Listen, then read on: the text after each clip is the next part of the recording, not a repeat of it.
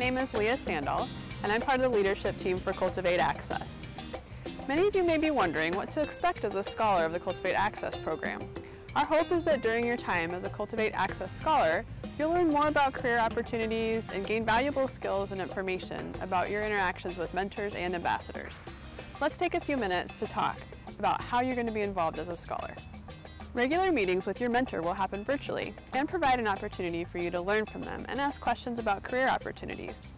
We'll connect you with a mentor after we've had a chance to get to know you and hear more about your interests. The Cultivate Access Ambassadors are excited to meet you. The ambassadors are University of Nebraska-Lincoln undergraduate students and their role is to help facilitate connections between you and the mentor and to support you in the program. It will be important during your time in Cultivate Access that you respond to communication from ambassadors and mentors in a timely way. This usually means doing your best to respond to an email, text, or phone call within 24 hours. As a Cultivate Access leadership team, we've created some activities, like reflections and surveys, to help you gain skills and knowledge which, which will support you in reaching your career goals. These activities will not require too much of your time, but they will help you do some thinking about what your goals are right now and where you hope to go in the future. We look forward to hosting meetups where we'll gather virtually once a month to learn from each other and talk about Cultivate Access. These meetups will also be a great time to ask questions. If you can't make one of them, don't worry. We plan to record them so you can watch it later. Have you heard of the Gallup StrengthsFinder assessment?